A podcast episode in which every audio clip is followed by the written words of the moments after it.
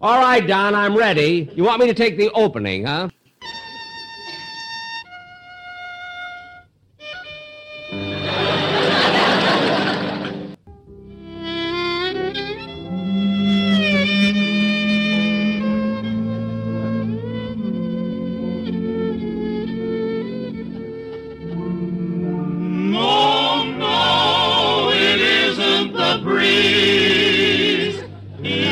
Benny. It's a two-fisted, quick-triggered marksman who shoots from the hip and never misses. Well, hello again. This is Buck Benny speaking. Welcome to another triple stack of Jack Benny, Phil Harris, and some more Jack Benny. Tonight, we start off with Jack Benny in Palm Springs, where he has a guest show up, and that guest is Frank Sinatra. So that should be fun for us. Following that, we have Phil and Frankie buy a racehorse on the Phil Harris and Alice Faye show. One of the all-time classic episodes. I, I I just think you'll be delighted listening to this episode, and it really cements in those two characters and just the fun they could have. I believe for sure Elliot Lewis has talked about this in multiple interviews as being one of his, the more memorable episodes that they do of the show. And I think Phil Harris even mentions it as well in some of the interviews he's done. Anyway, after that, we have Submarine D1 Part 2. So the whole cast gets a chance to be in a submarine together. Kind of a fun episode. So, a great triple stack for you tonight. I hope you enjoy all three. Uh, the first one with Frank Sinatra, there are definitely some sound issues. We've done an upgrade this year to make it a little better, but still has some issues. It sounds like, I don't know, winds blowing through it or something through part of it. But it does clear up, I believe, so it should get better. Anyway, um, the other, the last thing I wanted to mention was we're still trying to get donations for Rob so that he can get a new computer to uh, be able to bring you uh, shows and higher quality sound and be able to um, keep on bringing you shows and hook the shows together and all of that. So uh, we could use donations for that. You can donate at uh, by sending me an email to send me a check or money order to buckbennyotr at gmail.com or of course you can just go to buckbenny.com and over there on the right hand side there are all kinds of ways to donate uh, money i'd probably email me too to say that you want that money to be used to uh, help rob get a new computer anyway on with the show enjoy The Jack Benny Program, presented by Lucky Strike. American. Front page news. In the nation's great tobacco markets, the famous Crossley poll has just finished asking independent tobacco experts What cigarette do you smoke? Over 50% more named Lucky Strike than any other brand. Yes, the impartial Crossley poll shows By a 50% margin over any other brand, independent tobacco experts name Lucky Strike first choice. Lucky Strike first choice. these experts are the independent tobacco buyers, auctioneers, and warehousemen, the men who see who buys what tobacco at the auctions. And when independent tobacco experts like these name Lucky Strike first choice for personal smoking enjoyment, then you know LSMFT, LSMFT. Lucky Strike means fine tobacco. So smoke the smoke tobacco experts smoke Lucky Strike. Remember, By a 50% margin over any other brand, independent tobacco experts name Lucky Strike first choice. Lucky Strike first choice.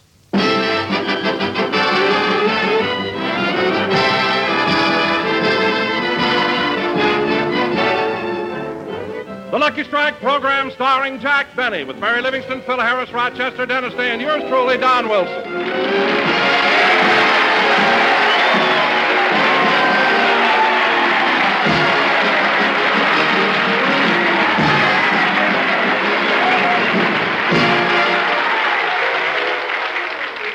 Ladies and gentlemen, tonight we're broadcasting from America's foremost desert resort, Palm Springs, surrounded by Indio, Cathedral City, and 29 Palms. And since we can't bring you the lady from 29 Palms, we give you the man of 39 years, Jack Benny.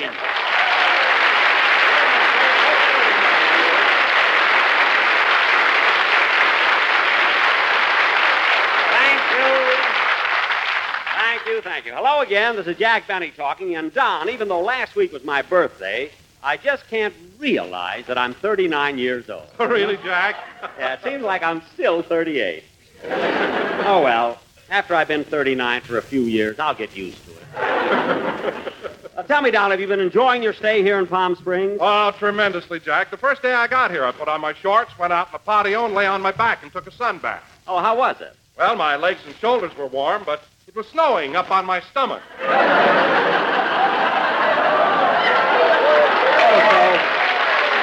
So that, so that's that's what it was. I saw a tourist turn to his wife and say, "Look, dear, Mount San Jacinto has a dimple in the middle." but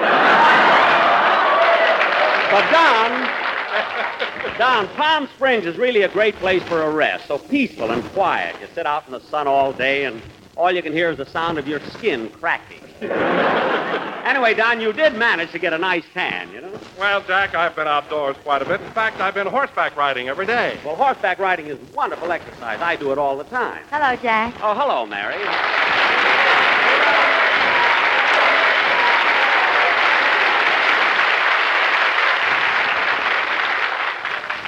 I'm sorry I'm late, Jack. On my way over here, I stopped in at the post office. The post office? Yeah, they make the best eight milkshake there. Oh, I don't know, Mary. I always get my milkshakes at the hardware store here. They, they put nuts in it, you know. Really. That didn't sound like us at all, did it? They're really delicious, you know. You know, Jack, it's strange how almost every place in Palm Springs sells steaks on the side. You're not kidding, Don. You know, a few years ago, there used to be a place here called the Palm Springs Funeral Parlor and Date Shop. Their slogan was, try our large economy size box. Look, Jack, I just wanted to explain why I was late. I didn't mean to start a routine. Well, when you came in, Don and I were talking about horses. You know, Don, I've had a lot of experience with them, and the main thing to remember. Oh, stop, will you? All you know about horses is that they don't wear high-heeled shoes. That's so. I know plenty. Tell Don what happened at Roger's stables the other morning. Never mind. The only reason I fell off the horse was because I was trying that new trick, and you know. What trick was that, Mary? Well, Jack put a handkerchief on the ground and said he'd ride by at full speed and pick it up. Oh. So what happened? He picked up the handkerchief, dropped his teeth, picked up his teeth, dropped his hair, picked up his hair, and fell in a gopher hole.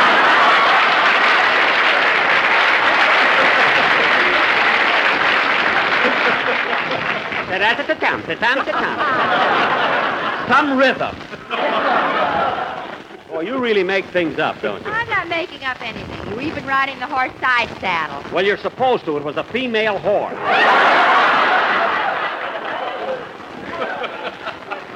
Let's drop it. Don, has Dennis come in yet? It's time for a song. Well, no, he hasn't, Jack, and neither is Phil Harris. Oh, I meant to tell you, Don, Phil won't be here, and it's my own fault. Your fault. What do you mean? Well, before we left, Phil asked me how things were in Palm Springs. I said dry, and before I could tell him I meant the climate, he called up and canceled his reservation. By the way, Mary, where are you staying? Well, I don't know the name of it, but it's a place on the corner of La Jolla and Indian Avenue. Well, I'll drop it. Wait a minute, I passed that corner yesterday. It's a vacant lot. That was yesterday. Today there's a $2 million hotel there.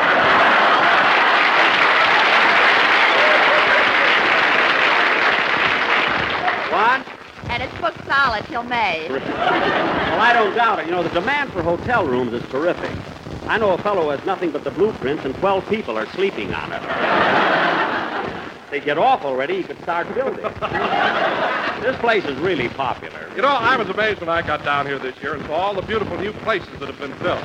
It's getting swankier and swankier every year. You're right, Don. Oh, that's your line. Let me go here.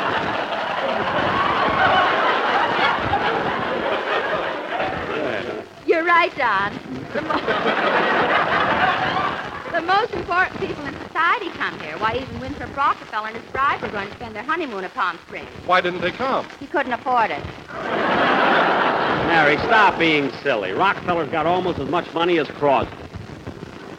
Say, that reminds me, you know, Bob Hope did a broadcast from here a few weeks ago, and they made him the mayor of Palm Springs. And Jerry Colonna, the chief of police. What'd they do for you? They broke my glasses and pushed me out in the middle of Palm Canyon Drive. but I don't care, say. Doesn't make any difference. Oh, there's the phone. Maybe that's Dennis now. Hello? Hello, Benny. This is Jerry Colonna, Palm Springs Chief of Police.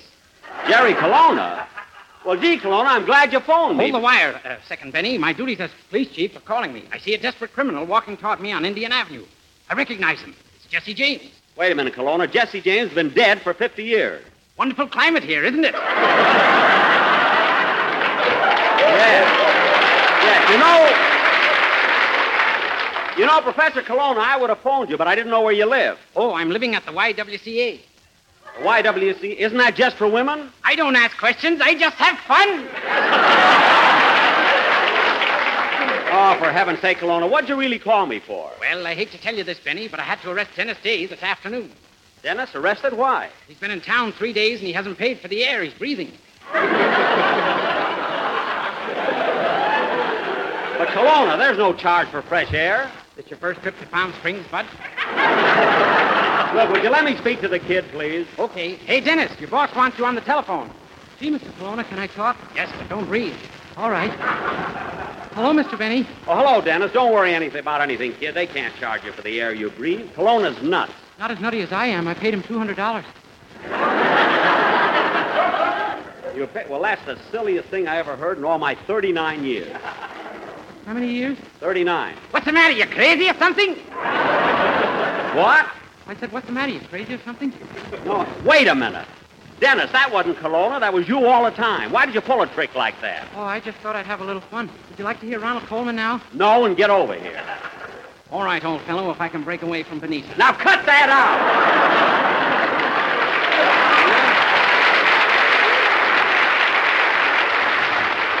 And get over here immediately. You have to sing. All right, just a second. I want to say goodbye to my friend. Goodbye, Ronnie. Goodbye, old fellow. Nice of you to drop in. Goodbye, Colonna. Better go, Gate. Don't be late. Dennis, give him my regards and come over. Who was it, Jack? The Andrews sister. Say, Don, it'll be a few minutes before Dennis gets here, so how about having the quartet do a commercial now? Okay, Jack, I've got the Sportsmen right here, and the number they've prepared is very appropriate for Palm Springs. It's called My Adobe Hacienda. Good, good, but have them sing it straight, Don. I don't like it when they embellish it with their own ideas. I've heard it, Jack, and they sing it beautifully. All right, but fellas, remember, I want you to sing it straight all the way through. Do you promise? Hmm. Thanks. Take it, boy.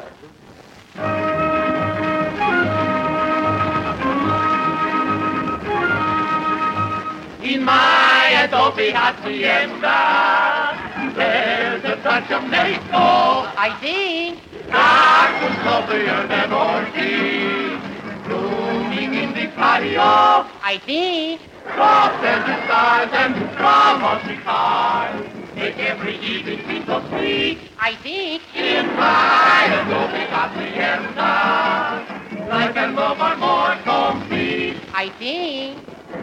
Boys, now look it. Hold it a minute. Hold it. Don, Don, there was no commercial in it. Where is it? It's coming. Go ahead, boys. Everybody's smoking Lucky. Lucky strikes a smoke for me. That's right. Senor Moon and Senor Speedy. They say, yeah, let's and let's see. You bet. Every man who knows where that fine tobacco grows will say it's lucky two to one. Should be three. In my Adobe Hacienda, the Christmas song is nearly done. That's enough, boys. That was fine. Well, that was, that's all I want, fellas. Into the mata da vista. Fellas, that's enough. All I want was a commercial. Boys, Don, they promised me. Look. Fellas, fellas, look it. I don't want it. Wait a minute, boys. Look, wait a minute, fellas. I don't want it. Wait a minute, boys. Wait a minute. Wait a minute.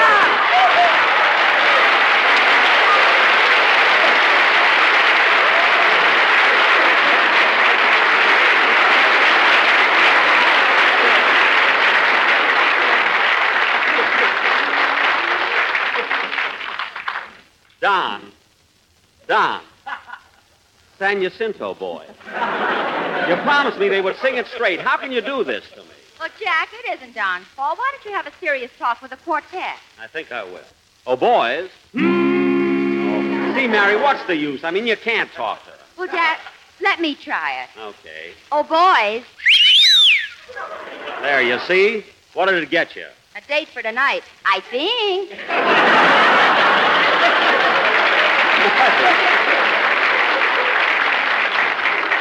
Hey, that's pretty good, you ad living little fool, you. That was very, very good. No kidding. Come in. Pardon the intrusion, Mr. Benny. Well, Mr. Kitzel.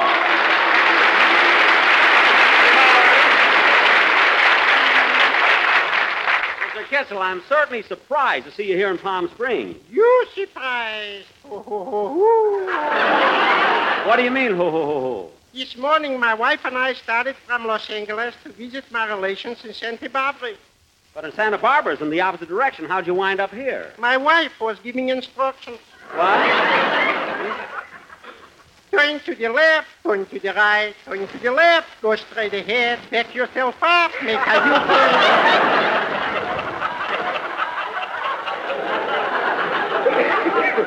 Oh, that's terrible. Terrible. The bus driver got so mad he put us off. Oh, you.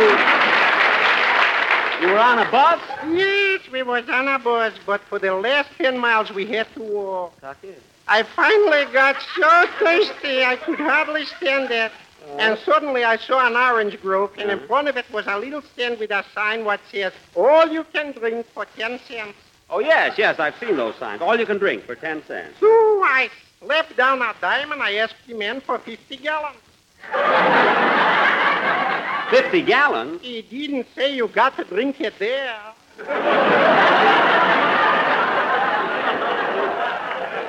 I know, but Mr. Kitzel asking for 50 gallons. What did the man do? What did he do? He took my dime and he threw me in a well. In a well? Yes, yes. The sign said all you can drink, but it didn't say what. Oh, yes, yes, Well, excuse me, Mr. Benny, I got to be sloshing along. Goodbye, Mr. Kitzel. I'm glad you dropped in. Happy suntan.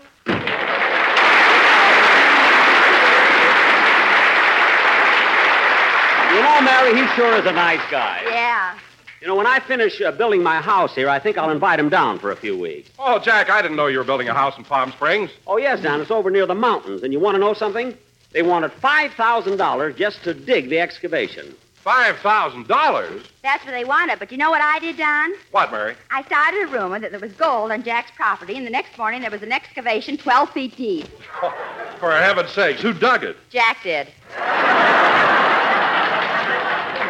It would have been deeper, but I didn't have a shovel.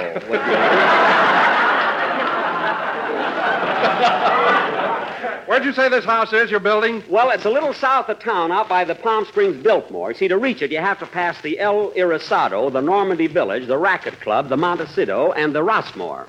Well, that takes care of everybody and puts a clean sheet on my bed.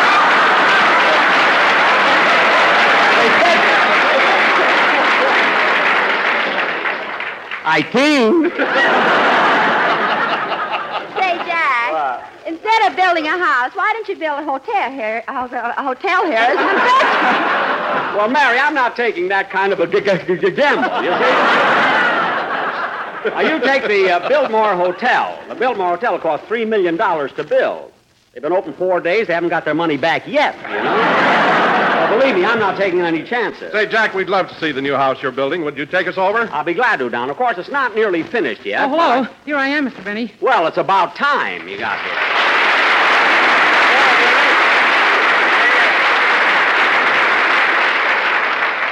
You and your impersonation. I hope you have a good reason for being late, Dennis. Oh, I have. I was tired and overslept because yesterday I went skiing on Mount San Jacinto.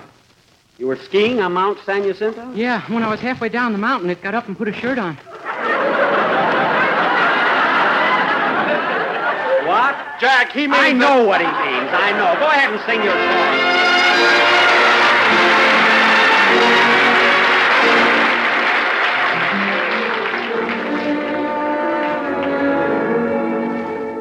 In the sleepy town of San Juanito,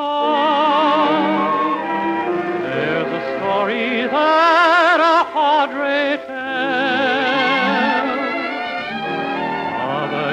senor and senorita, and the serenade of the bell.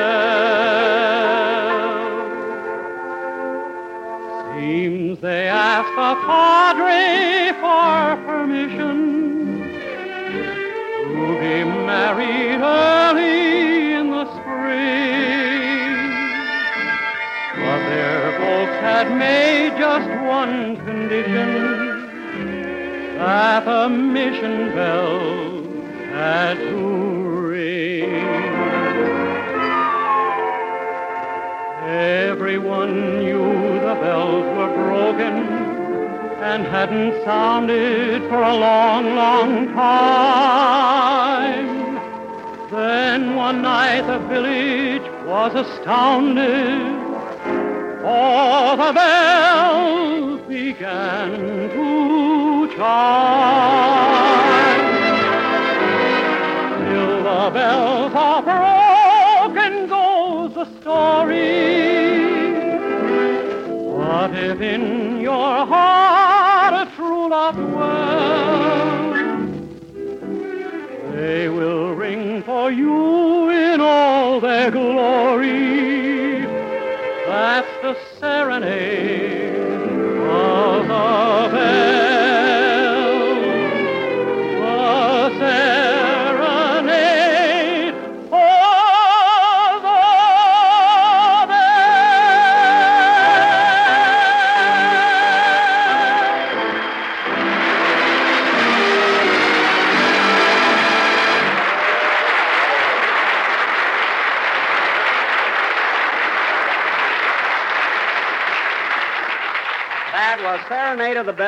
by Dennis Day. Very good, Dennis. Thanks. By the way, kid, I was looking at you when you were singing. You've been in Palm Springs for the last five days. You look awfully pale. Yeah, nothing seems to help me. Every morning I got up early and put on my shorts, covered myself with suntan oil, and would lie on my back for hours, but I couldn't get a sunburn.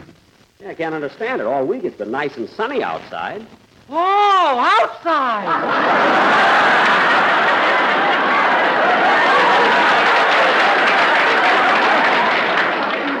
Dennis, why don't you grab your tongue and see how far you can throw your head? I knew that joke would mean nothing after this. Sometimes I wonder. Hey, Jack. What? If you're going to take us over to see your new house, we better get started. Come on, everybody, before we all melt. Let's go, will you?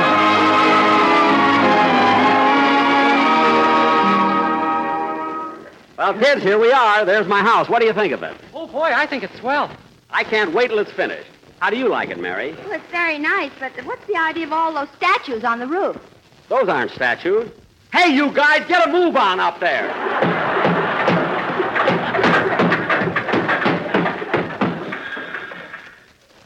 I wonder where I wonder where Mr. Nelson, the builder, is. Maybe that's him over there. Where? Well, coming toward us on horseback. Oh yes. Mr. Nelson! Mr. Nelson! Yes? Mr. Nelson, you're supposed to be supervising this job. What are you doing on that horse? The British are coming. They are not. Then I better go take the lantern out of the tower of the El Mirador. Come back here. You can do that later. Whoa! I think.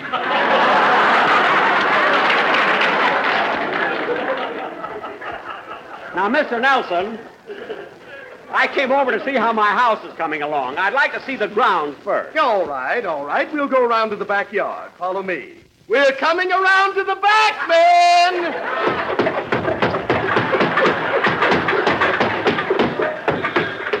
Hmm, that was a spurt. well, Mr. Nelson, everything I've seen so far looks very nice. And, ah, there's the tennis court. Yes, sir. We just finished that tennis court this morning. Isn't it a beauty? It sure is. Hey, wait a minute. There's nothing on the other side of the net. There's only half a court there. Oh, were you going to play with someone? Can you imagine that, Mary? How can I play on half a tennis court? Well, Jack, you don't play tennis. That's right. What am I mad about? Say, Mr. Benny, didn't you say you had a swimming pool? Sure, kid. It's right. Hey, Mr. Nelson, where's the swimming pool? The what? The swimming pool. Where is it? Why, now that's funny. It was here yesterday. Hmm. I'll check on this. Hey, Melvin. Yeah? We seem to have lost Mr. Benny's swimming pool. Were you at the cove?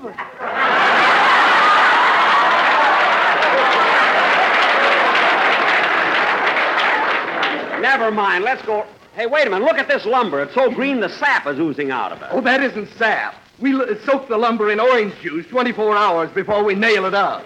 Broken oranges. What does that do for the lumber? Nothing, but we've got the healthiest termites in the world. Hmm. Hey, Jack, how about showing us through the rooms? All right, Mr. Nelson, we want to go inside the house. Okay, just follow me. All right, men, we're coming into the house.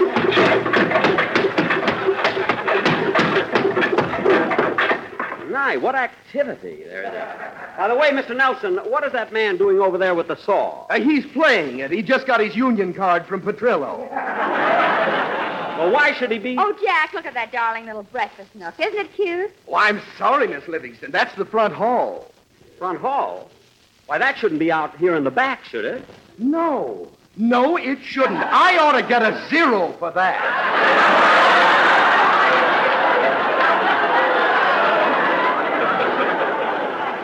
Now, look, Mr. Nelson, I want to see all the rooms downstairs first. Yeah, very well. Follow me, and I'll show you the downstairs room. Here's the dining room. Here's the den. And here's the.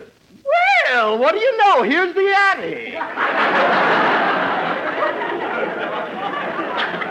The attic on the first floor? What's it doing down here? I guess those termites are healthier than he thought they were. You're not kidding.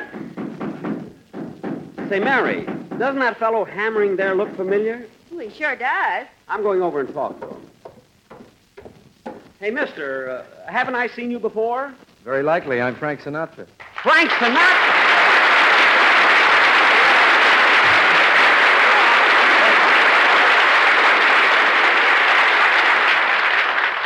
Frankie, what are you doing here working as a carpenter? I'm between pictures. But Frankie, you're a big star. You're also on the hit parade. Why do you take a job like this? Look, Jackson, in Palm Springs, a carpenter makes much more than a star. I think. I know, but Frankie, I can't understand why a fellow like you. Would... How do you like that? He fell right through a crack.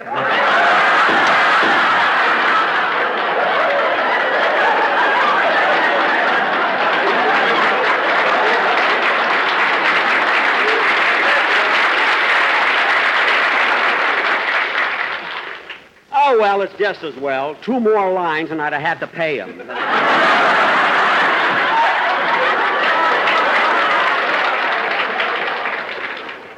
Afra, is he with Afra? now, Mr. Nelson. Jack, let's go upstairs and see the bedroom. All right, how about it, Mr. Nelson? Uh, certainly, if you wish. Okay, men, ready or not, here we come. This is a regular beehive, isn't it? Say, when they finish your house, I'm going to live here with you. What makes you think so? They nail my shoes to the floor. I think. Oh, pry, pry yourself loose. I'm not taking in any boarders. Say, Mr. Nelson, we've been going all through the house, and I haven't seen any bathroom. Oh, my goodness, we forgot to build one. You forgot to build a bathroom? Well, what are you going to do? I'm going to give you a flashlight and a pair of slippers.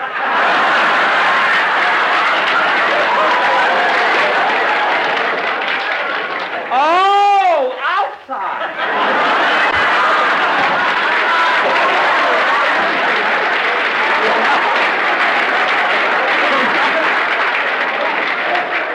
Listen, you're not. You're going to build one. Now, Mr. Nelson, where's my bedroom? Oh, the master bedroom. Here it is, right here.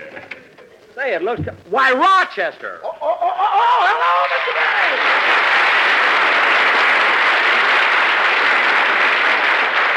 May! Rochester, what are you doing here in my bedroom? I moved in already. But the house isn't ready yet. Besides, your room is over the garage. You ain't got a garage. What? Last night the termites had a party and served it buffet style. Rochester, you mean to tell me that the termites ate up my whole garage? All but the cement floor, they saved that for dancing. Well, this is terrible. I left my violin in there. They ate that too. How do you know? They were burping Love in Bloom. Rochester, if you saw them eating my violin, why didn't you stop them? By the time I got here, they were using the strings for dental floss. Dental floss? I think. Look, Rochester, you can stop all this silly talk and you're not getting the master bedroom. Now take your 12 trunks and get them out of here. Okay, you win. Come on, Jezebel. That's fine. He had to bring a dog in my house. Don't worry, boss. I gave him a flashlight and four bedroom slippers. Good, good.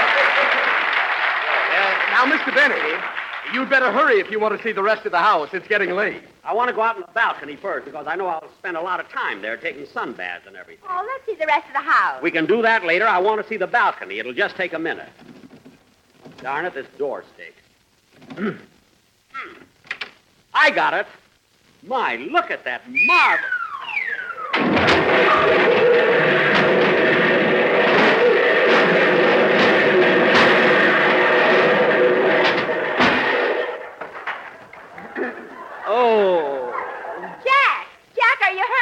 Don't know yet. Mr. Nelson! Mr. Why did you put a door there and no balcony? Because my brother-in-law's a doctor. What? You're the third one this week. Oh, nuts. Come on there. By a 50% margin over any other brand, independent tobacco experts name Lucky Strike first choice. Lucky Strike first choice.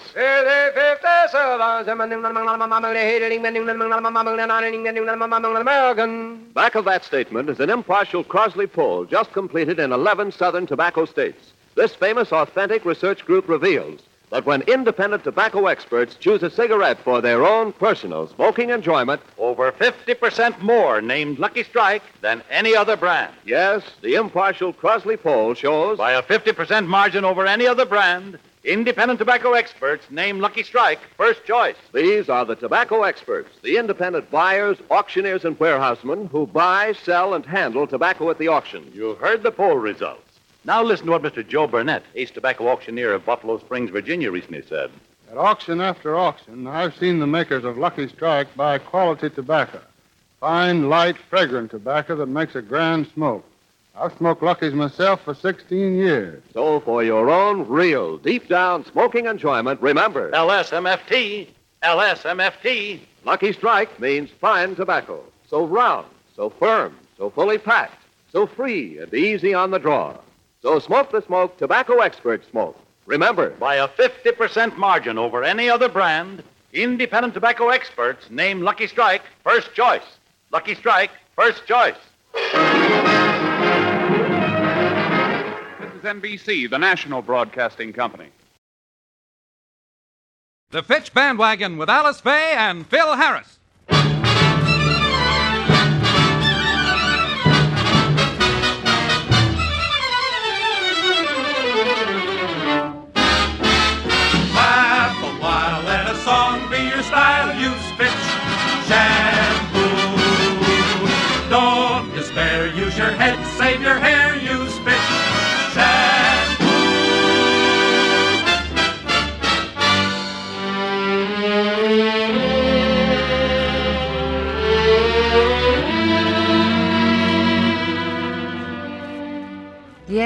Pretty girl is like a melody, especially when her hair is soft and shining, like that of Mrs. J.E. Hoffman of Orangeburg, South Carolina.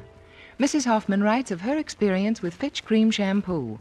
My hair was dull and uninteresting until I tried Fitch Cream Shampoo. That was my lucky day. You should see the way Fitch brought out the highlights in my hair, leaving it smooth and soft. Then, too, I find Fitch more economical than any other cream shampoo. I'm telling all my friends about Fitch Cream Shampoo. Yes, Mrs. Hoffman, women everywhere are talking about Fitch. How it leaves hair caressably soft, shining as though it had been brushed and brushed and brushed. So try Fitch Cream Shampoo.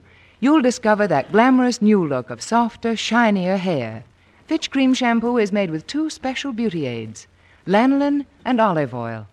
Lanolin is used to soften the hair. Olive oil is used to bring out sparkling highlights. Fitch is economical, too. Compare the size of the jar, compare its low cost. At drug or toilet goods counters, buy Fitch Cream Shampoo for softer, shinier hair.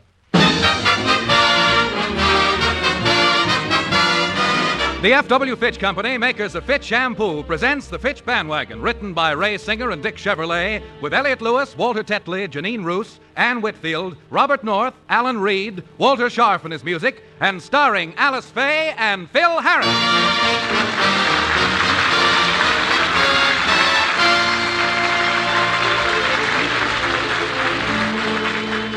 Alice's brother William has always felt that Phil lacked an appreciation of the finer things in life.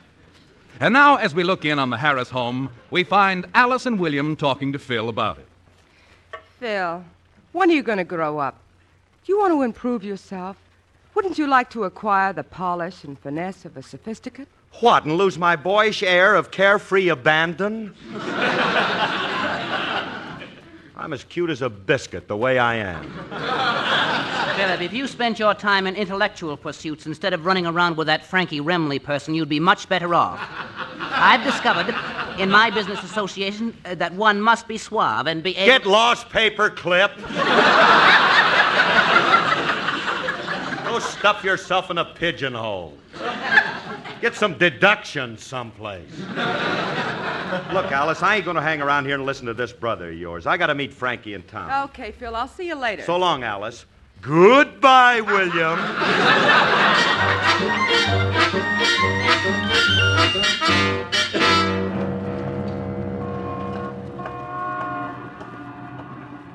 Can't get over it. William, William, William. That's all I hear around my house. Willie thinks you got to be intellectual and suave to get ahead. Well, I'm intellectual, and when it comes to that other thing, I'm just as big a suave as anybody. Give anything in the world if I could show Hiya, Willie. Curly. Boy, am I glad you finally got here. Hiya, Frankie. What's up? Curly, you've come along at an opportune moment. How would you like to come in on a big deal with me and make a million dollars? Get away, Kingfish. I is rested in your proposition.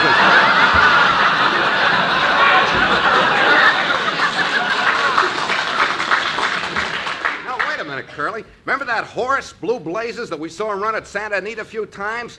Well, I got a chance to buy him for $500. Five. Hey. Hmm? How come you can get them that cheap? I got connections. I got a tip that the owner wants to sell this horse at a loss so he can write it off as income tax. Oh, yeah. Yeah, I see. Hey, gee, Remley. For 500 bucks, we couldn't go wrong. Go wrong. I'm telling you, we'll make a fortune. We'll go partners. We'll chip in 50 50 and buy him. Well, that sounds fair enough. Have you got $250? Yeah. Good. I'll borrow that for my half. now, all you got to do is dig up 250 for your half, and I'll make you a partner. You mean you ain't got 250, huh? Yeah, I got it, Curly, but I'll need that for the expense of taking care of the horse. Why, it'll cost 250 a day just to feed him. That much a day just for feed? Sure. That's a lot of money. I know, but this nag's got a big appetite. He Eats like a horse.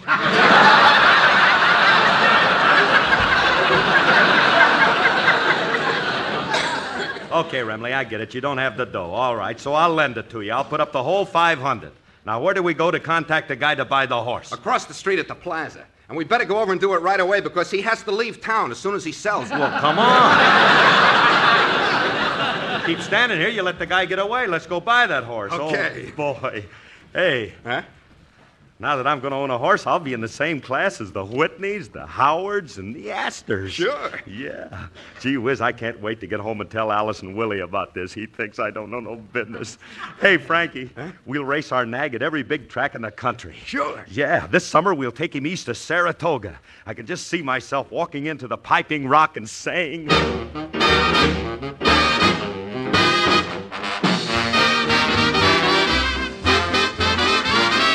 I know all y'all don't know who I am because I just got chair today.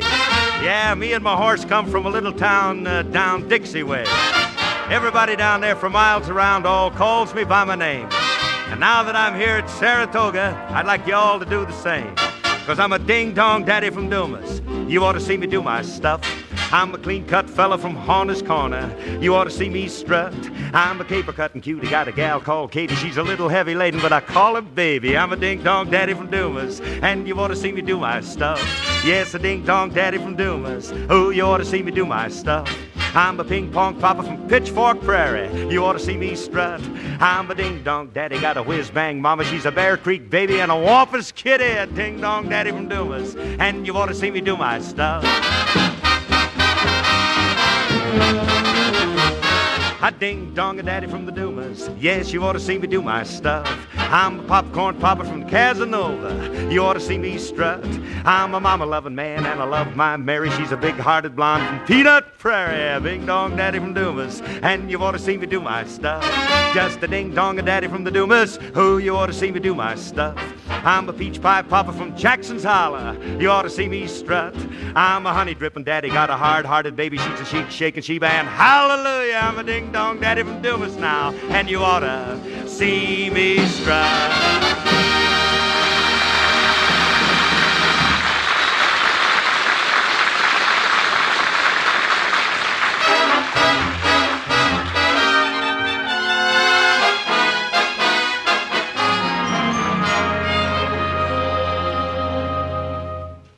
I'm leaving now, Alice. May I take the children over to Mother's? Well, I don't know, William. You see. uh, Please, we- Mommy, we'd like to see Grandma. Well, I guess it's all Hey, right. Alice! Hey, Alice. Oh, gee whiz, where are you, honey? Have I got great news for you? What is it, Phil? Oh, we got something to tell you, Alice. Yeah. Oh, hello, Frankie. Hi. Hey, honey, you're now. Oh, look, there's Willie. I'm glad you're still here. I want you to hear this too, Buster. Hey, hey honey. Uh, Frankie and me are now the owners of a racing stable.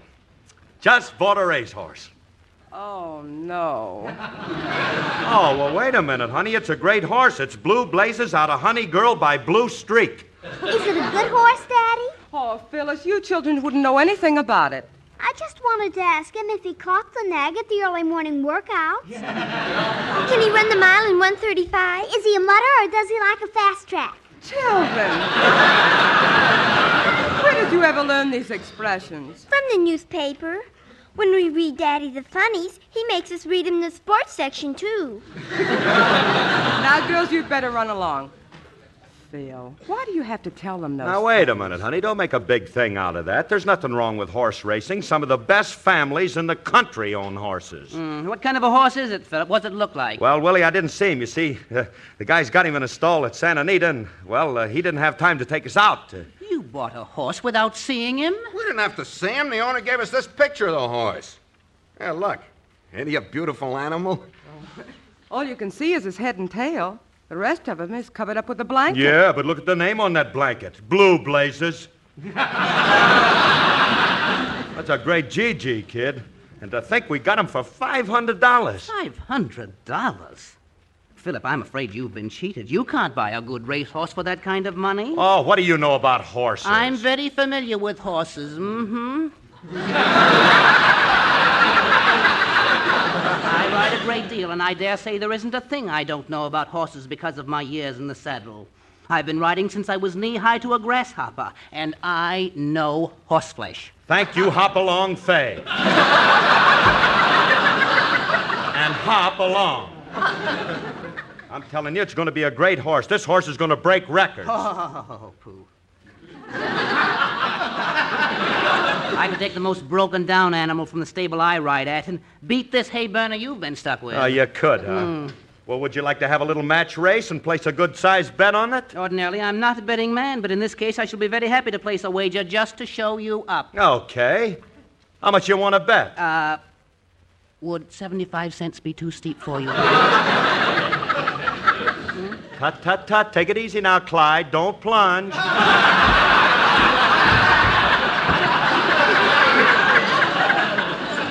Watch your cabbage, Willie. You're going overboard. it's all right with me. Get your money up. I'll take your money from you. Hey, Alice, you better turn around while he opens his shirt and takes out his money belt. when, uh, when do you wish to hold this race? Why don't you hold it right now? They're not racing at Santa Anita today. I know the steward. He'll let us use the track. Very well. I'll get a horse from the riding academy and meet you at Santa Anita in two hours. Goodbye, Philip. So long, sucker. Riding again. Riding. Probably a tame horse. Riding again. Hey, Curly, we're going to take him, huh?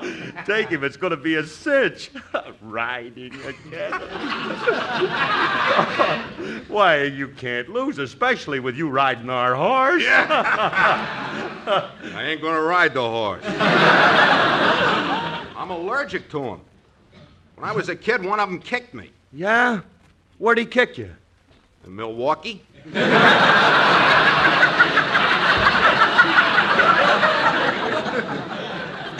I was living there at the time. Why don't you ride him, Curly? Me? Well, I wouldn't mind ride. I'd ride him, but well, he's a spirited racehorse. I I don't want to get hurt. Oh, why don't you get a regular jockey to ride him? Oh, we can't afford a regular jockey, Alice. They get a lot of dough. Well, all we can do, we'll just have to get a hold of some small schnook who hasn't enough sense to ask for money. That's all. Hey, I brought the groceries and. Oh. Hey, Remley, look who fate just brought to our door. Well, if it ain't Eddie Arcaro Abbruzzio. Let's grab him, Curly, before he gets away. Wait a minute, let go of me! Get your clammy meat hooks off of me! All right, wait a minute, Julius. Just wait a minute. Mr. Remley and me are going to do you a favor, kid. You see, uh, we just bought a horse, and uh, we want you to ride him in a race. You mean you want me to be a jockey? One of those guys who boots home winners in big races to the cheers of the populace and gets a lot of dough for doing it? That's it, kid. How do you like the idea? It don't appeal to me. I'm afraid of horses, and I ain't gonna ride one for nobody. Oh, gee, Julius. Miss Faye here thought you'd do it for her. She's going to watch the race, you know. She'll be awfully disappointed if you're not riding. You want me to, Miss Faye? Well, In I- that case, I'll do it. With the woman I love to cheer me on, I shall ride like the wind and guide that steed to ultimate victory. And neither rain nor snow nor sleet nor hail shall stay this courier from the swift completion of my All right, all right. Ride our horse first. You can deliver the mail later. Hey, look, kid, we're leaving for the track right now. Can you go with us? Yeah, yours was the last order I had to deliver. Oh, good. Hey, Alice, would you like to see the race, too? Oh, I wouldn't miss it for the world. I'll go get my coat. Well, hurry up, we're leaving. I don't know. Most husbands come home with candy or flowers. Mine comes home with a racehorse. Oh, well. I don't know what I'd ever do without him. I'll get by as long as I have. Though there be rain and darkness too, I'll not complain. I'll see it through. Though I may be far away. Say what care I, dear, I'll get by as long as I have you.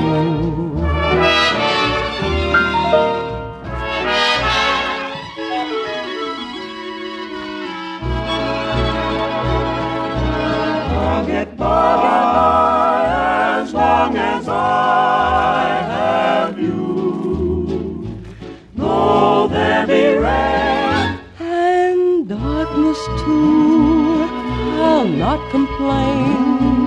I'll see it through. Though I may be far away, it's true. Say what care I, dear, I'll get by as long as I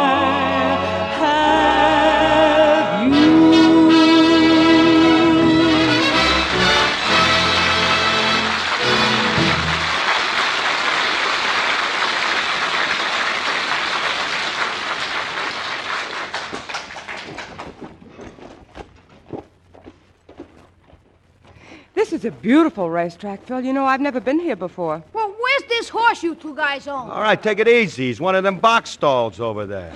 Now, look, Julius, you wait here with Alice and Frankie, and I'll go over and get him. Come on, Frank.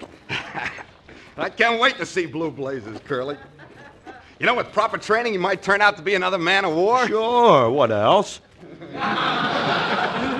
We'll see how good he is as soon as Willie shows up for that race. Yeah. Let's see, Curly. He must be in one of these stalls here. There he is, the one with the blanket that says Blue Blazers. Yeah. That's our horse. That's ours. yeah. Gee, look at him. He's a beautiful beast, ain't he? Yeah. He's got a lovely voice, too. Sounds a little like Crosby. A little bit. Hey, Curly, lead him out of the stall so we can get a better look at him. Yeah, all right. Hold it now. Take it easy, son. Oh, boy. Oh, boy. Gee, I wish I had an apple. Hold it. Quiet now. Had a boy. Hold it now. Right here. That's it. That's Curly, it. take the blanket off. I can't wait to get a good look at it. Not yet. Do you want him to catch cold? You can't do that to them high class horses. Oh, that's true. Wait till we take him over to the track. Come on. Okay.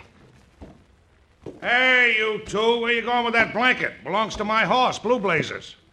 That's just Blue Blazers. It is not. I just loaned the blanket to a guy to put on this snag while he took a picture of it. Hey, wait a minute. This horse ain't Blue Blazers? No. Well, we just bought this horse for $500. You paid 500 bucks for this? Yeah.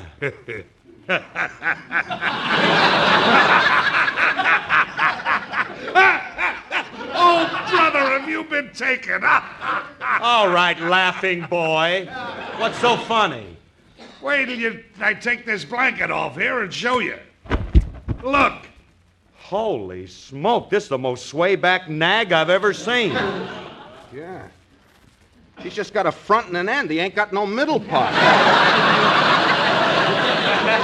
Oh, brother, is he sway back? His stomach's touching the ground.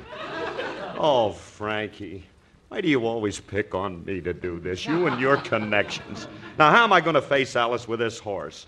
What am I going to say to her? Let's turn it upside down and tell her it's a camel.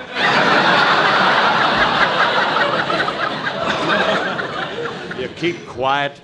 No time to be funny. Look, maybe if we leave the blanket on, we can keep her from seeing it before the race. Hey, mister. Hey, do me a favor, will you, mister? What, can what? we borrow this blanket for a while? Sure, but bring it back when you're through, eh? Hey, thanks, yeah. well, I guess we gotta show it to Alice. Come on, horse. Get going, horse. Come on. Oh, come on.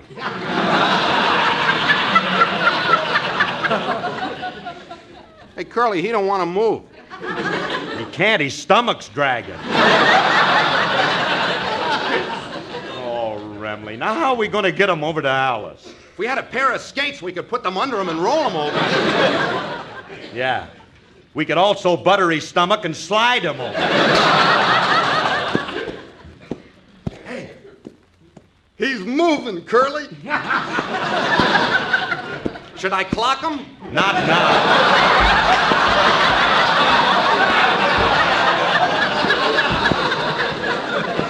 Will you come on? Let's get this over with. Hey, listen. Huh? Sounds like the walking man. Oh, Remley, this is the last time I'm ever going to listen to you. Don't you never come into me with another proposition as long as you live, you hear me? Now, don't do it anymore. You talked me into buying a broken down thing like this. Don't blame me. How can I know Willie. the guy was a cheat? You were taking in as much as I was, and furthermore, how do you know he can't run?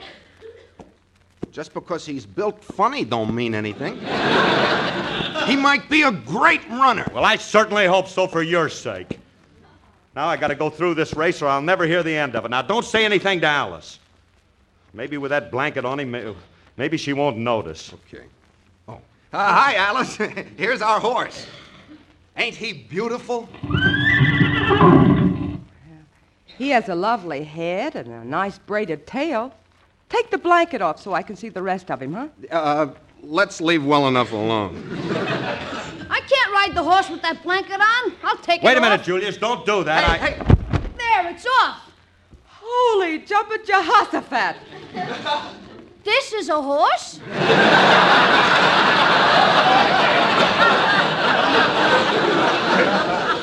Certainly, kid. That's a nice horse. That's the horse you're going to ride. How can I win a race with a thing like this?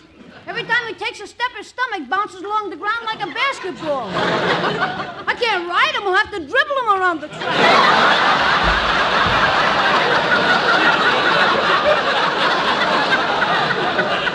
Oh, Phil, how could you buy that animal? It's the most swayback thing I've ever seen. He ain't sway backed. He ain't. You could sprinkle snow on his back and use him for a ski jump. He may not look like much, but he'll beat Williams' horse.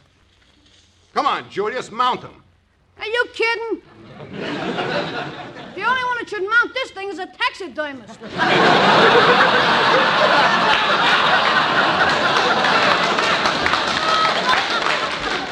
I wouldn't be found dead on that neck. So long, chumps. Now, wait a minute, Julius. You can't go. Always oh, gone. Curly, you'll have to ride the horse. But, Frankie, I keep telling you I can't ride. Oh, here comes William. Now I'm going to have to ride him. Now, look, you two. You've got to defend our horse in front of Willie. Remember that, or I'll never live it down with him. Whoa, boy. Whoa, whoa, fellow. Uh, well, Philip, I'm ready for the race. This is the horse I'm going to ride. Hope you. Philip, what is that? It's a horse. What did you think it was? The way it sags in the middle, I thought it was a cheap mattress. oh, but Phil- Philip, he, he's so swayback. He's tired. Resting a minute. He'll be all right. And he's not swayback. Just happens to be the only racehorse in the world whose stomach starts from a kneeling position. Surely you don't expect to beat me with that old thing. He ain't old. Of course he ain't old. Just watch him go when I get in that saddle and say, Get up! Oh, Curly. Huh? Something I forgot to tell you. Owner told me when you want him to go, you don't say giddy up. What do I say? Just yell in his ear, to arms, to arms, the British are coming.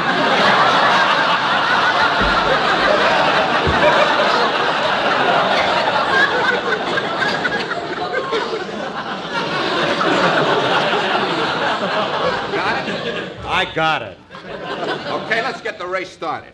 All right, fellas, get on your horses. Very well, Franklin, I'm on mine. Well, Philip, don't, don't just stand there. Get on your horse. I am on my horse. Oh, Phil, pick up your legs. Your knees are dragging. All right, fellas, get ready. When I say go, you start. Steady now, boy. Steady, boy. We'll break fast and then take to the rail. On your mark. Get set. Go! We're off. That's it, boy. Easy now. Easy now. We're gaining on him. Easy now, boy. Take it easy. You're only a, he's only a length ahead of us. Curly! Easy. Curly! What? Come back here and get your horse!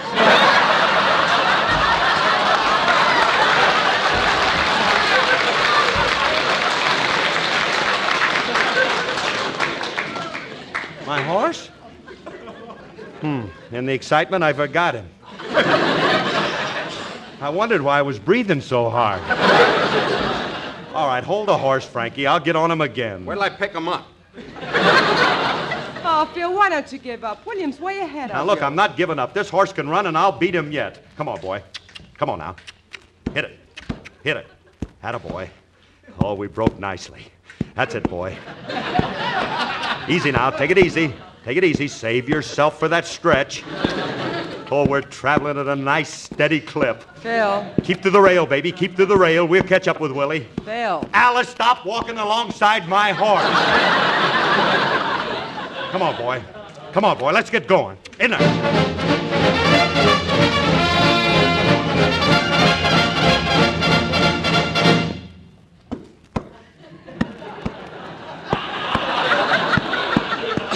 Now we're traveling, baby. Oh, we're going to win this race yet. Oh, look at us. We're at the quarter pole already. Hiya, Curly. It's about time you showed up. I've been waiting for you. Don't be funny. Where's Alice? She ran up ahead to brush some stones off the track. Oh, I'm right here, Phil. Oh, honey, why don't you give it Why up? should I? I'm doing all right. I'll beat that brother of yours if it's the last thing I. Hey, look. I am beating him. He's in back of me. In back of you? William's been around the track three times already, once without his horse. Oh, Phil, be sensible. There's no use in trying to finish this Well, race. I am going to finish it. I got confidence in this horse. Once he gets started, we'll show you what speed really is. Come on, baby. Please, will you? Please.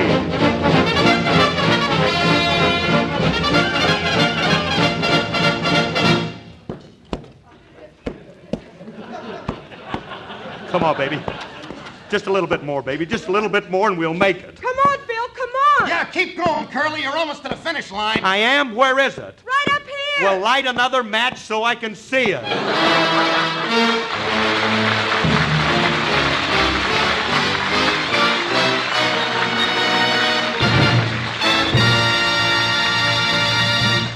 Phil will be back in just a moment. There's no excuse for dandruff. Right. There's no excuse for dandruff. Almost everyone has dandruff at one time or another, but there's no excuse for dandruff. That's because it can be removed so easily and completely with Fitch's Dandruff Remover Shampoo. Leading medical authorities say there are two kinds of dandruff. One is loose and flaky, it's the unsightly kind, the kind you can see. The other clings to the scalp, it's the invisible, irritating kind, the kind you can feel. If your present shampoo is doing only half the job, remember Fitch removes both kinds completely. Be free of unsightly dandruff. Be free of invisible, irritating dandruff. Yes, be free of all embarrassing dandruff with Fitch. Fitch is the only shampoo made that's guaranteed to remove dandruff with the first application. And the Fitch guarantee is backed by one of the world's largest insurance firms. Remember, there's no excuse for dandruff. So switch to Fitch. At drug counters, barber, and beauty shops, ask for Fitch's Dandruff Remover Shampoo. Fitch is spelled F I T C H.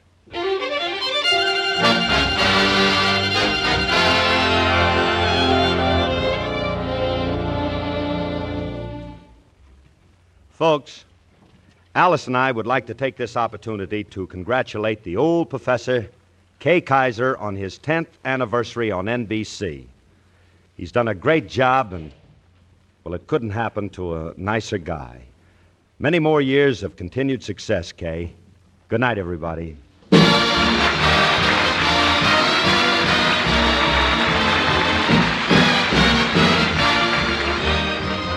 Tune in next week when the F.W. Fitch Company again brings you the Fitch Bandwagon with Alice Faye and Phil Harris.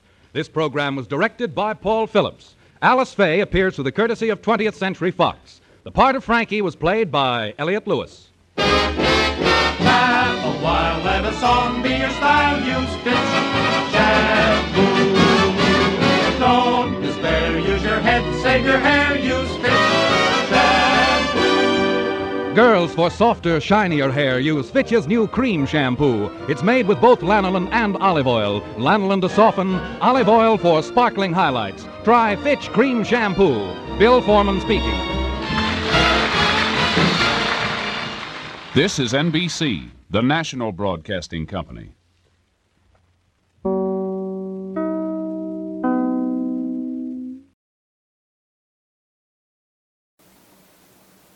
Well, hello again.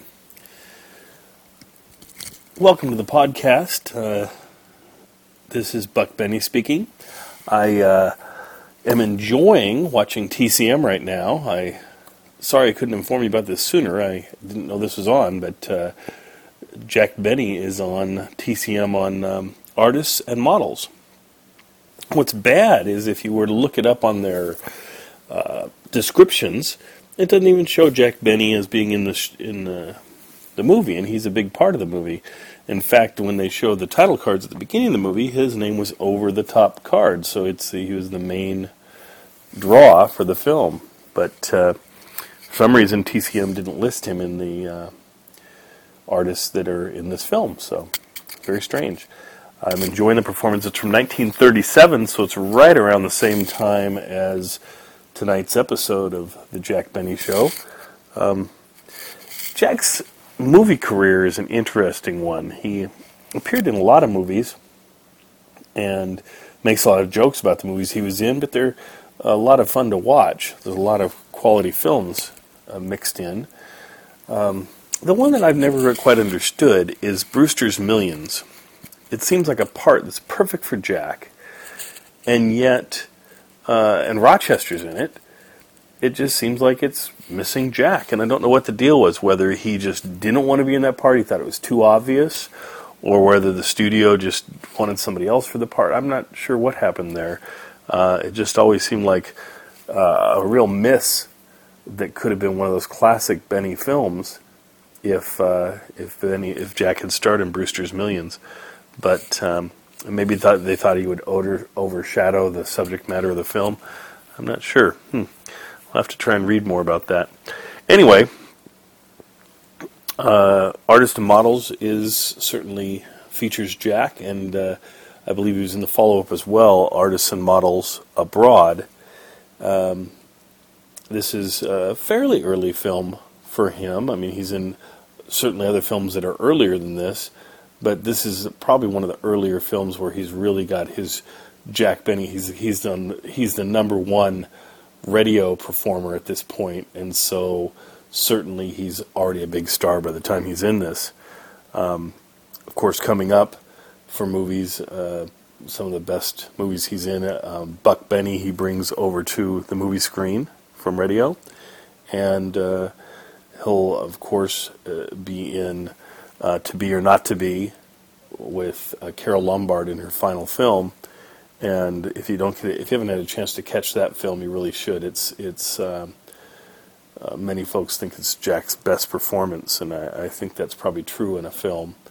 Um, another film that I like a lot is um, George Washington Slept Here. Um, that's a fun film. Uh, another one that's out to DVD fairly recently is um, oh shoot, now I'm drawing a blank on the name. Ant. Uh, he anyway he plays a character that dresses up in drag, so um, that's kind of a fun film. I'm just I'm sure I'll remember it as soon as I turn off the podcast anyway. But uh, enjoy tonight, today's episode of Jack Benny, and for any of you who were able to catch Artists and Models Abroad, I hope you enjoyed that and saw Jack Benny looking pretty much like he would uh, when he recorded this episode uh, from 1938 tonight. So uh, enjoy. Um, oh, and a lot of the episodes recently have been trip episodes. Uh, certainly on our Thursday nights, he's on his big trip to Yosemite. A nice big uh, arc of episodes that I think are some of his very best. Um, on the Sunday night episodes, he's just come back from New York.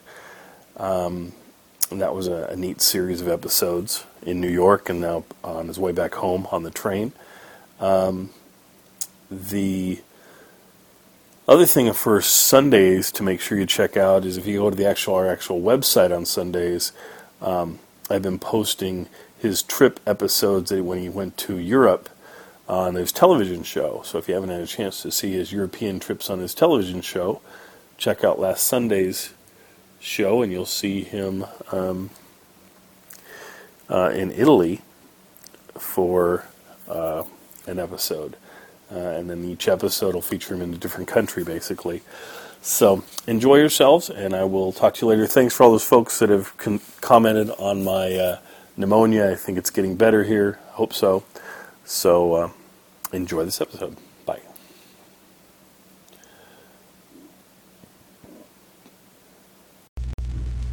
J E L L O. The Jello program, starring Jack Benny with Mary Livingstone and Phil Harris and his orchestra. The orchestra opens the program with By Myself from Between the Devil.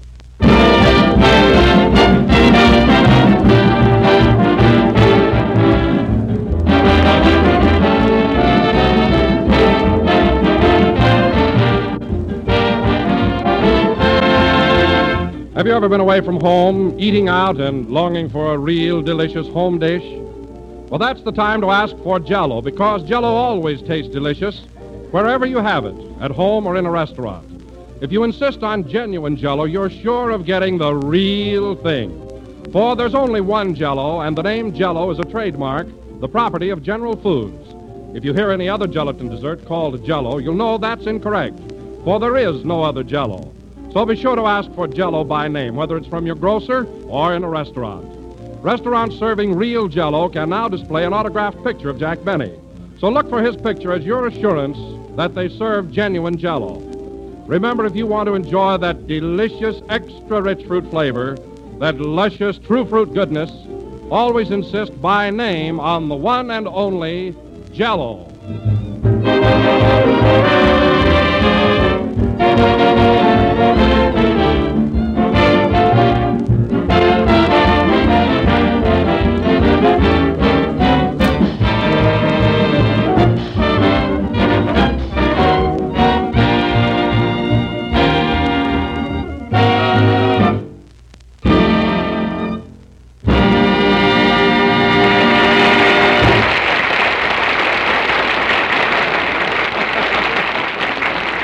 That was by myself from Between the Devil, played by Phil Harris and his orchestra. And now, ladies and gentlemen, as is customary, every Sunday night at this time, we bring you. Hello, Don. Oh, hello, Jack. Hi, Phil. Okay, Jackie. Hello, Don. Greetings, Phil. How are you, Kenny? Hi. Hello, Phil. How's the boy, Kenny? Hello, fellas. Hi, Jack. Hiya, Mary. Hello, audience. Hello, Jack. Well, well, we're all here.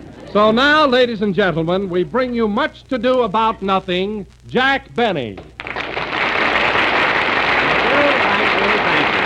That was cute opening. Hello again. This is Jack Benny talking, and Don, I must say that's about the silliest opening we've ever had, isn't it? Yes, Jack, but at least it's different. Oh, it's different, all right, and that's what radio needs. Something new and original. New ideas, new thoughts, new personalities. Ah, you're right, Jack, but why don't you do something about it? Well, Don, I'd be willing to change the programs, you know, if some of my fellow artists would cooperate. Now, what do you mean? Well, take some of the other comedians. Say Fred Allen, for instance. If Allen will get rid of his adenoids, I'll get rid of my Maxwell. Which is in much better condition. You see? Now, wait a minute, Jack. Fred Allen does not talk through his nose. Oh, he doesn't, eh? The only time he has a word in his mouth is when he eats alphabet soup. Incidentally, uh, Don, what do you think Fred sent me for my birthday? You'll never guess. Well, what was it? I'm ashamed to mention it. Aw, tell us. He sent me a tube of toothpaste. now, wasn't that cheap, Mary? Yeah, he should have sent your teeth, too. Now, Mary, that was sweet. but no kidding, Don. Switched on you, didn't I? huh? But no kidding, Don. As I was saying, for the rest of this season, we ought to forge ahead and make a lot of changes on our program. Well, I can help a lot, Jack. For instance, uh, from now on, instead of saying look for the big red letters on the box, I can say look for the massive scarlet insignia on the container. Yes, yes, you could, Don. See? And you could also say that it comes in five minus two plus three delicious flavors. That's what we need radical changes. See, I've got a great idea, Jack. What is it, Mary? Well, I could bring Mom out here from Plainfield, and she'd fit swell on our program. Well, it's an idea, but we can't use your mother. She's funny, all right, but she runs to low comedy. You know. You know what I mean? Corny, corny jokes. I suppose you don't grab 'em off the cob once in a while. Well, we don't want your mother. Let her start her own program. Professor Diz. That's her, all right. Say, Jack, I've got an idea. Oh, there's a change right there. huh? What is it, Kenny? Well, instead of my coming down here every Sunday, why can't I mail my song in? Yes, you do that, Kenny, and I'll sing your check to you.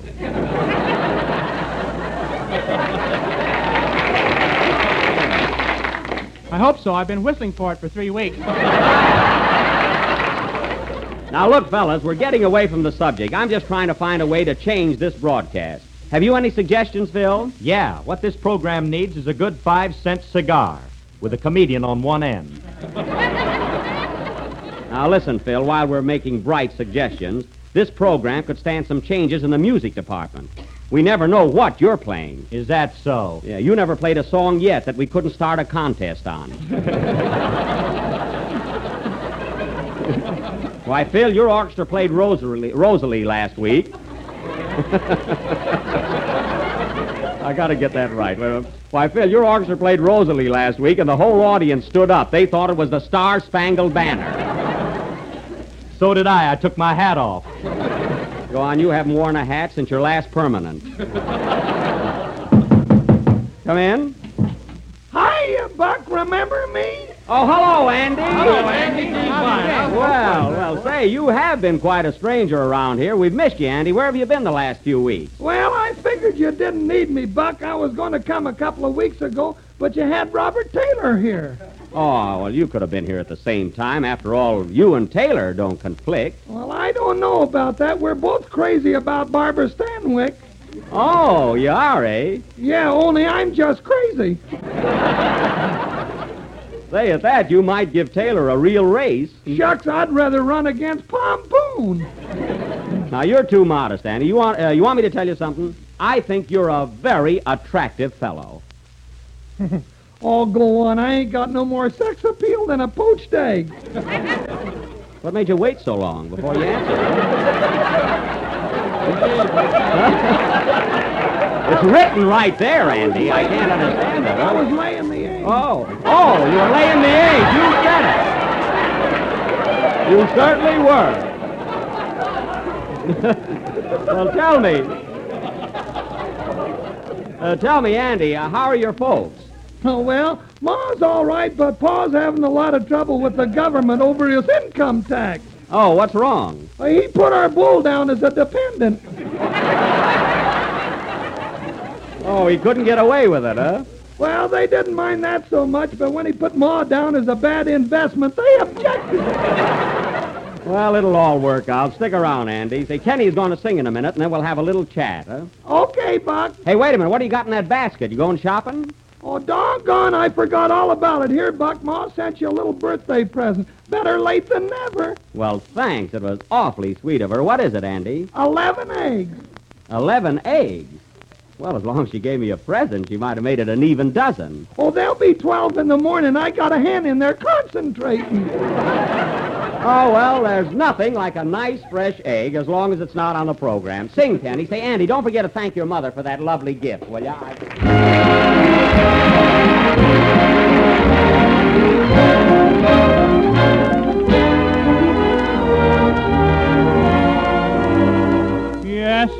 we've traveled far and wide together. Did we travel too fast? Now I reminisce and wonder whether any good things ever last. But that dear is past.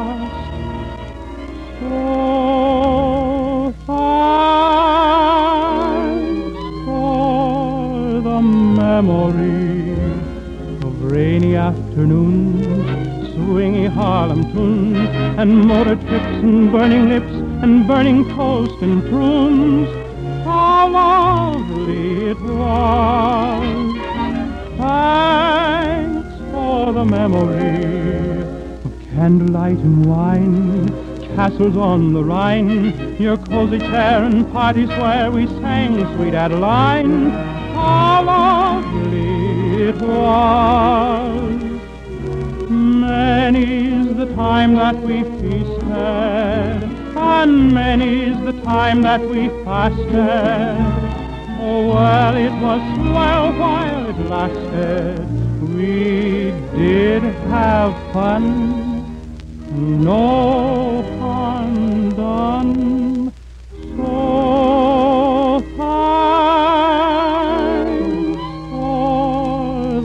Memory and strictly on canoe. Darling, how are you? And how are all the little dreams that never did come true? Awfully glad I met you. Cheerio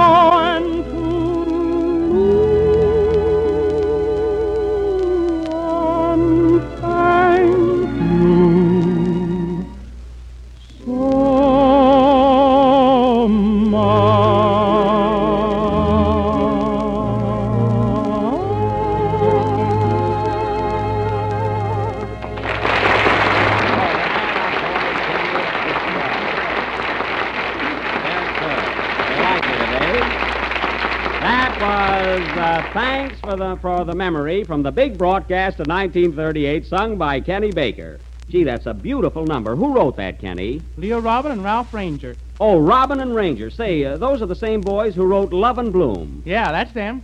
Ah, good old Love in Bloom. Yeah, da da da dum dum dee da dum.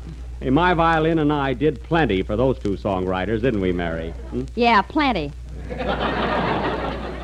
No, I don't know. I kept Love in Bloom alive for a long time. Keep it alive? Why, Jack, if anybody murdered that song, you did. Now, wait a minute, Phil. It was never proved that I murdered Love in Bloom. You must have had Clarence Darrow for a lawyer. Oh, no, I didn't. Anyway, Thanks for the Memory is going to be my new theme song. I'll rehearse it all week, and next Sunday night I'm going to play it on my violin. Are you really going to do that, Jack? Definitely. And now, Oh, folks. pardon me, Jack. Ladies and gentlemen, just in case you're planning on not tuning in next Sunday night, it may be well to tell you now that Jello is economical, easy to make, and comes in six delicious flavors. That was very thoughtful, Don, but don't worry. We won't lose any listeners next Sunday night. My violin will probably attract a greater audience. You said it, Jascha. Quiet, Bublichka. you know, Mary, if you're comparing me to Jascha Heifetz, you're not very far off, because we both get our G strings from the same cat.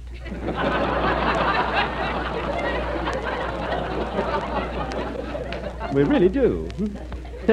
Anyhow, folks, as I started to say before we were rudely interrupted by Heifetz, for our feature attraction tonight, we will continue with our thrilling sea drama, which we started last week. The second and final episode of that Warner Brothers' first national production, Submarine D1. Oh, go away. As you may remember, last week, Submarine D1 left New London, Connecticut, en route to San Diego by way of the Panama Canal. We almost reached Panama when suddenly we ran out of gas. We ran out of jokes, too. We did not. Our half hour was up. Now, once more, I will play the part of Butch O'Benny, Chief Petty Officer. And Mary, you'll have to be a sailor again this week. You know, Slug Livingstone. Gee whiz, if you're short of men, why don't you hire a couple of actors? I'm not going way out to the racetrack just for that. Anyway, you played the part all right last week. When you put on your sailor suit, you look just like a man. I don't know about that. I passed a couple of fellows and they yelled, Shape ahoy.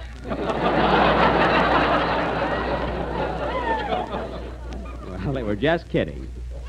Now, are we all here and ready to go? Aye, aye, sir. Then we're all set for the last lap of our dangerous submarine journey. Hey, wait a minute. Where's Rochester? Here I am, boss, just sneaking out. Rochester, come back here. Aren't you going to be in our undersea play? You know I hate water unless there's gin in it. Why, you ought to be proud to be in the Navy. It's the most glorious way you can serve your country. Well, why can't I be on land like I was during the war? Oh, I didn't know you were in the war, Rochester. What branch of the service were you in? I was in the Razor Artillery. The Razor Artillery? We didn't need no guns. Oh, you didn't, eh? No, sir. We just strapped up and went into action. Why, Rochester, do you mean to tell me that you fought all through the war with nothing but a razor? yes, sir. We just revived an old Indian custom, only a little lower down. Well, I don't care how you fought, Rochester. I'm proud of you. How long were you in the service? Right up till the armistice. Well, well. I got my my discharge and my barber's degree the same day. We're all a little nervous today, I think. huh? well, with all that experience, you certainly can be in our play tonight. Folks, our production of Submarine D1 will go on immediately after the next number. Say, Buck, am I going to be in it? Well, Andy, we've got a full crew. The only thing we need is a steam whistle. Well, how would you like to play the part of a whistle? Will you wait till I ask you, Andy? How would you like to play the part? It'll help your answer. How would you like to play the part of a whistle? I'll take it. I ain't proud. I should say you shouldn't be, huh? Oh, well, let's hear how it sounds. Now, there's a ship ahead of us, Andy, and we want to warn it. What do you do? Say, that's perfect, and we're all set. Well, fellas, have you all got your uniforms on? I've got mine on. How do I look? Fine, Phil, but we don't wear polo shirts in the Navy. Oh, we don't, eh? No. You just ain't got no class. Well, I still know what a regulation uniform should be. Uh, look at my sailor suit, Jack. Isn't it cute? Oh, it's cute, all right, but what's the idea of the bustle? I'm a rear admiral. Now, that's just silly. Say, Kenny, that suit you got on looks too big for you. Are you sure it's yours? I think Don Wilson's got mine on, but he said no. Oh, well, we'll find out right away. Bend over, Don. Okay. You're right, Kenny. Play, Phil. Cover up, Don.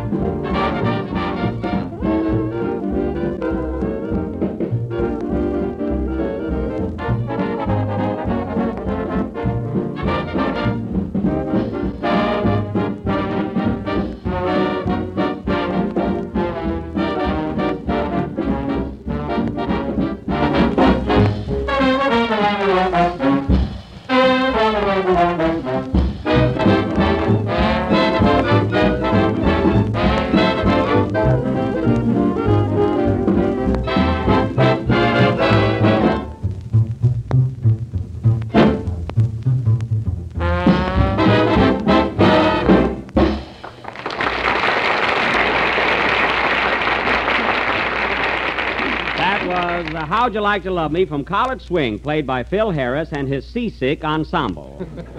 and now, ladies and gentlemen, for the second and final episode of our Epic of the Navy, Submarine D1, or Butch Benny Sinks Again.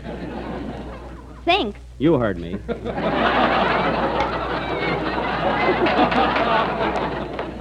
the scene opens on the deck of Submarine D1, which is. The opens on the deck of, of, uh, of Submarine D1. Maybe we should have had a rehearsal. I don't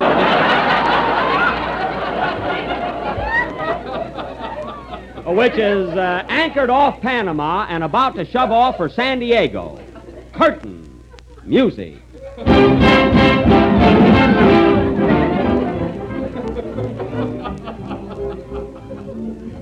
Now, attention, men. This is the last leg of our journey, and we stand a very good chance of breaking a record. As soon as roll call is over, we're going to shove off. All right, men, fall in.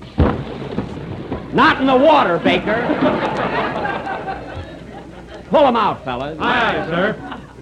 Hey, Baker, when I say fall in, that doesn't mean fall in the water. Well, this is a fine time to tell me. There, now, stay on deck after this. Now, attention, roll call. Slim Wilson. Aye, aye, sir. Lucky Baker. Aye, aye, sir. Sock Harris. Aye, aye, Kerr. Kerr. Just for that, Phil Harris, you're going to be put in the brig. Slug Livingstone. Aye, aye. Aye, aye, what? Move over, Phil.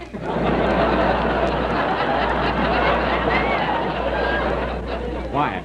Rochester Van Jones. Aye, aye, sir. Butch O'Benny. Butch O'Benny. That's you. Oh, yes. Aye, aye, sir. well, we're all set. Now, listen, men. We're shoving off for San Diego, and if you're all on your toes, we'll break the record. Remember what I told you last week. One false move on the part of any one of you might mean death to us all. Uh-uh, there's that word again. All right, men, let's go. Hey, wait for me. Oh, Whistle Divine. Where have you been? I was in town getting steamed up. Well, get in your place under the funnel. Down below, men. We're leaving immediately. Aye, aye, sir. All right, men, weigh anchor. Take charge, Wilson. Aye, aye, Chief. Check air on manifold. Check air on manifold. One turn on starboard. One turn on starboard. One ham on rye. One ham on quiet. Full speed ahead. We're off to San Diego.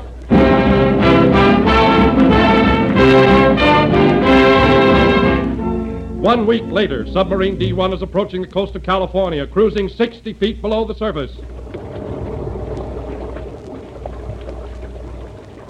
Well, men, everything is going along fine. All we got to do is keep up our present speed. Hey, uh, Chief, Chief, we're slowing down. We are? Slowing down nothing. We've stopped. Hey, Harris, what'd you stop the boat for? There's a red light against us. Red light? That's a lobster. Go right through. All right, but if I get pinched, it's your fault. Hmm, some navigator. Hey, Rochester. You want me, boss? Yeah, what are we going to have for lunch? Clam juice, clam broth, clam chowder, and clam chops. Clams, fish, seafood. Why don't we have pork chops once in a while? If I could ever catch a pig in swimming, we will. I haven't tasted meat for a week. Boy, how I'd like to sink my teeth into a nice, thick, juicy sirloin steak. Can I have a bite? You keep away from my steak. Hey, boss, Yes? do you want this dream rare or well done? Rochester, get back to the galley. Hey, Slug, Yes, Chief? where are you going with those curtains? I'm going to hang them over my window. There's been a halibut peeking in all week. A halibut peeking in. That's nothing to get upset about. Oh, no. Last night he winked at me. Oh, you're imagining things. I am, eh? Then who sent me these water lilies? Now get back to the periscope and keep your eyes open. I don't want any accidents. Hey, Baker, what do you got strapped on your back? A parachute. A parachute? What good is a parachute in a submarine? My hammock's on the ceiling. Now, don't open that thing in here. We're too crowded now. What's that? A school of fish. They're having recess. Oh, I thought it was the good humor man. Hey, Chief, Chief. What is it, Harris? We'll have to slow down. We got engine trouble. Engine trouble? You mean engine trouble? I mean engine. There's a Navajo blanket caught in the propeller. Oh, we must have picked that up in Albuquerque. there you go again. Uh, we don't have to worry about propellers. We're nearing the coast. Are we all clear ahead, Slug? Oh, uh, Chief, we just received a radiogram from Admiral Mackenzie. A radiogram? Let me have it, Wilson. Aye, aye, sir. What does it say? Hmm. It says, use extreme caution when entering San Diego. The harbor is filled with battleships, cruisers, and destroyers. What, no water? Quiet. well, men, we're going to make that record. But we got to take a chance. Are you with me? Aye, aye, sir. Then full speed ahead. Hey, Chief, Chief. What is it, Harris? There's a battleship directly ahead, and it's bearing down on us fast. A battleship? We'll be hit sure. Doggone, where'd I put that rabbit's foot? I'll handle this. We got to warn them. Hey, Slug, pull the whistle. Aye, aye, sir. Hmm, they don't hear us. Pull the whistle again, louder. Aye, aye, sir. Woo, woo, And I do mean.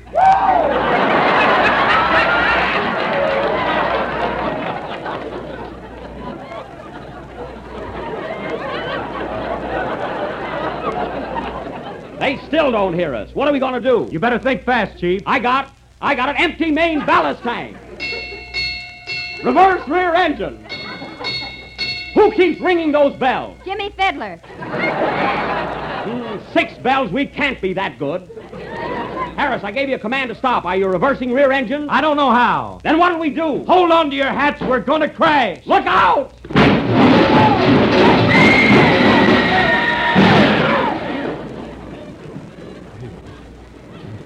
Now keep cool, men. I'll handle everything. But, Chief, we're sinking fast. I know we are. What does the gauge say, Rochester? 200 feet, sardines, herons, barracudas, and tuna. Going down. Hmm, Look at all that salt water pouring in. What'll we do? Let's make some taffy. We haven't time for that. We're still sinking. 300 feet, mackerel, pickerel, whales, sharks, and mountain trout. Going down. The water's getting deeper in here. Hey, Wilson, man the pump. We haven't got any. Then somebody get me a blotter. Ground floor, crabs, oysters, sand, seaweed, and thanks for the memory. We've struck bottom. Have courage, men. Are you getting along all right? Now, there's a silly question. We can only make connection with the naval base. Gee, the water's up to my waist. It's only up to my ankles. Where's Kenny? I'm standing on him. And who am I standing on? This this ain't no hat I'm wearing. We gotta do something, men, or we're doomed. Why don't you call the Admiral to send help? I can't. The phone is out of order. No, it isn't. That must be the Admiral now. We're saved. Hooray! I knew we'd come out all right. Hello. Hello. Hello, is this the Orpheum Theater? No, this is Submarine D1. What's the other feature? Everybody sink. I'm so mad I could drown. Well, things look hopeless, men. I'm afraid there's no chance for us. But remember, we're in the service, fellas. So let's die like men. I'm not old enough. There'll be no exceptions. Hey, Chief, Chief, look, there's someone co- coming toward. Don't waste time. We're drowning. Hey, Chief, Chief, look, there's someone coming toward us in a diving suit. Let's see. You're right. He must have been sent to rescue us. Hooray! And just in time, thank heaven. Come in. Mr. Benny, Yes? have you saved your money all your life? Yes, I have. Well, ain't you sorry now? Goodbye. Quick, grab him, fellas. I'll never get him in a better spot. Play, Phil.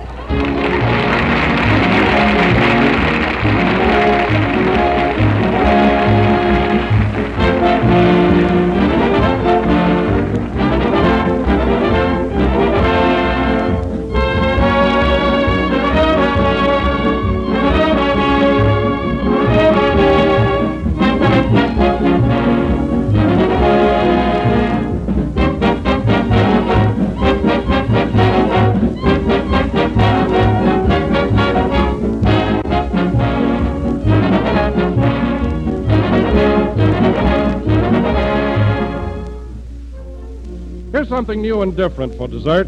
Something that's sure to make a hit with the whole family. It's a sun-shining combination of orange jello and diced pineapple. It's lovely to look at, glowing with bright, cheerful color. It's swell to eat, and it's easy to make. Here's how. Dissolve one package of orange jello and turn into a shallow pan. Let it chill until firm, and then take a sharp knife and cut the jello into little cubes. Pile them into sherbet glasses with diced canned pineapple. The effect is really swell. Shimmering cubes of bright orange jello combined with golden pineapple. And it's a grand flavor combination, too. The refreshing tang of pineapple and the rich, ripe fruit flavor of orange jello. Try this attractive new dessert tomorrow, but just be sure you make it with genuine jello, for only jello brings you that delicious extra rich fruit flavor. Look for the big red letters on the box. They spell jello.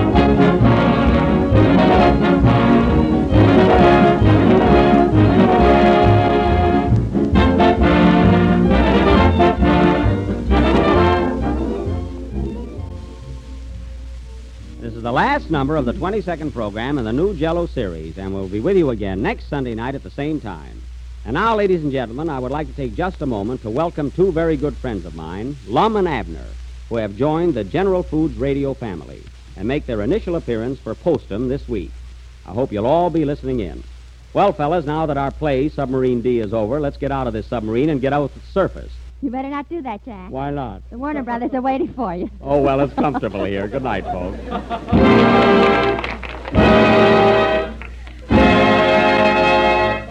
J E L L.